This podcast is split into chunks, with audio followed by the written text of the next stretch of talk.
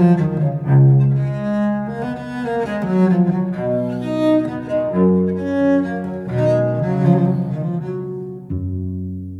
to Getting Through It, where we're here to help you get through it. I'm John Bwarie, and as always, I'm with the community focused Dr. Lucy Jones. We'd like to thank our supporters who help underwrite each episode of Getting Through It as part of Lucy's nonprofit Center for Science and Society. Please consider sponsoring this podcast for as little as $5 per month.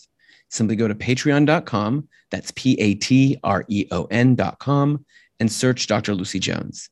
Now let's get to it. So much of our work is around building resilience to the shocks and stressors our society faces. We know this ranges from earthquakes to wildfires to heat and even pandemic. Understanding and applying the science to these natural hazards is the foundation of building resilience. And the building block right on top of that is doing it with and for your community. After a disaster occurs, whether an immediate one like the collapse of one building or a long one like a drought or pandemic, we look back and realize what choices could have been made that would have made the impact less.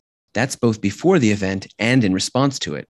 And what it always comes down to is how people work together to apply the science. I would actually take this one step deeper.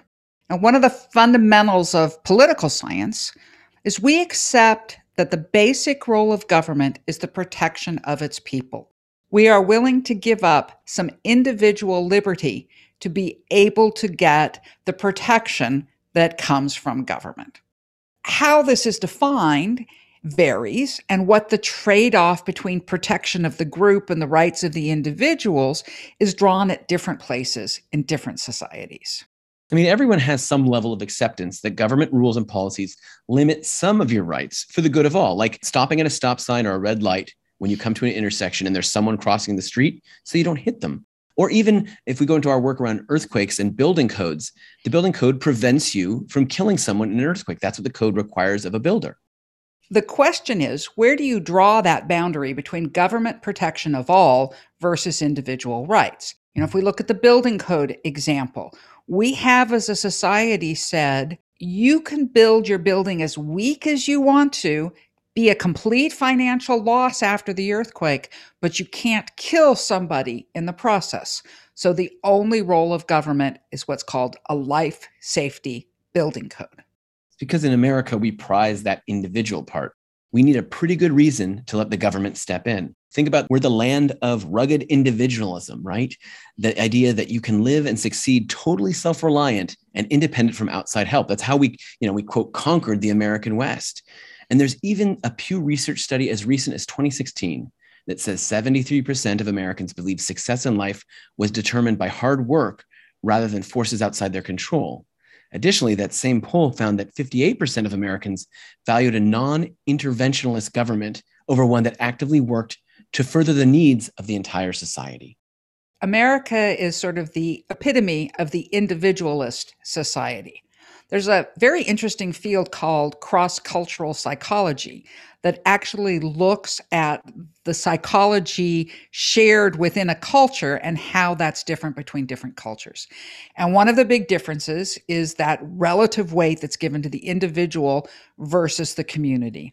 And America is at the very individual extreme.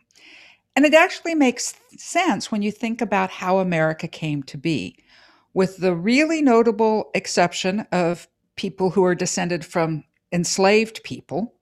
The rest of us are all descended from people who chose to leave their family, their clan, their community to better their own lives. So we are preferentially descended from the selfish people.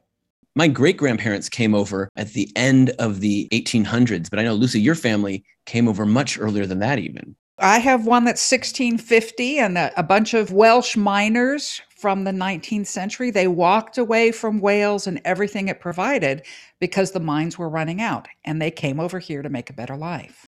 So we have this legacy or this heritage rather of how we got here. How does this play into resilience though?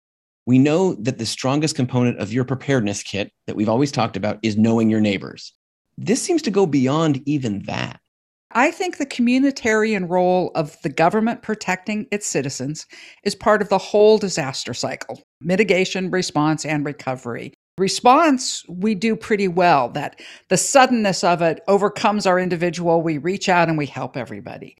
But when you look at mitigation, it is hard to make that decision to invest on something that might not happen in your lifetime, that's sometimes off in the future. We know that building to withstand the expected extreme events, earthquakes or wind or rain, is very cost effective. We can look at how long it takes to have the damage happen. It's a really good investment. But some of the benefit accrues to people other than the owner, other than the person making that decision. Tenants that will not go out of business if the building has not destroyed, for instance. So it often needs government regulations to build as we should to protect everyone's investments. One of the issues is that we are so individualistic that we don't even know how to talk about the community good. Think about earthquake preparedness messages you've heard, what you need to do to protect your family. And then the professionals who give these messages are very frustrated at how many people don't listen. Or when we encourage getting vaccines, the message is you need to do this to keep yourself safe. And that seems like a completely individual decision to balance your personal safety against COVID versus the perceived problems with the vaccine. But of course, it's not just personal. We can see that if everyone were vaccinated, or the overwhelming majority, deaths would go down. We could reopen the economy more fully without overloading our healthcare workers, and those healthcare workers could finally have time to breathe. There is a huge public benefit, like that building that doesn't kill its inhabitants and can still be used, that accrues not to the one making the decision, but to others. Since this is known through social science research, as you described, the field of cross cultural psychology, what does that same field of study tell us about how to communicate what appears to go against our DNA? Well, there are other psychology studies that have clearly shown that even us rugged individualists like to be good people. We feel better about ourselves when we do good things for others. But in America, we seem to be afraid to make this as a public argument.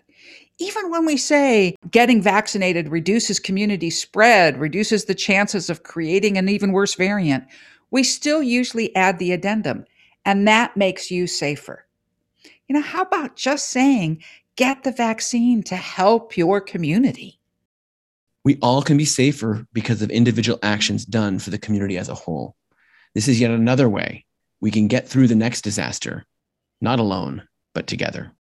We'll leave you there for now. And until next time, I'm John Bwarie with Dr. Lucy Jones and you getting through it. Getting Through It is a production of the Dr. Lucy Jones Center for Science and Society. Visit us online to get past shows and become a sponsor at patreon.com. That's P A T R E O N dot com and search Dr. Lucy Jones. Our music is performed by Josh Lee, and this closing music is written by our own Dr. Lucy Jones.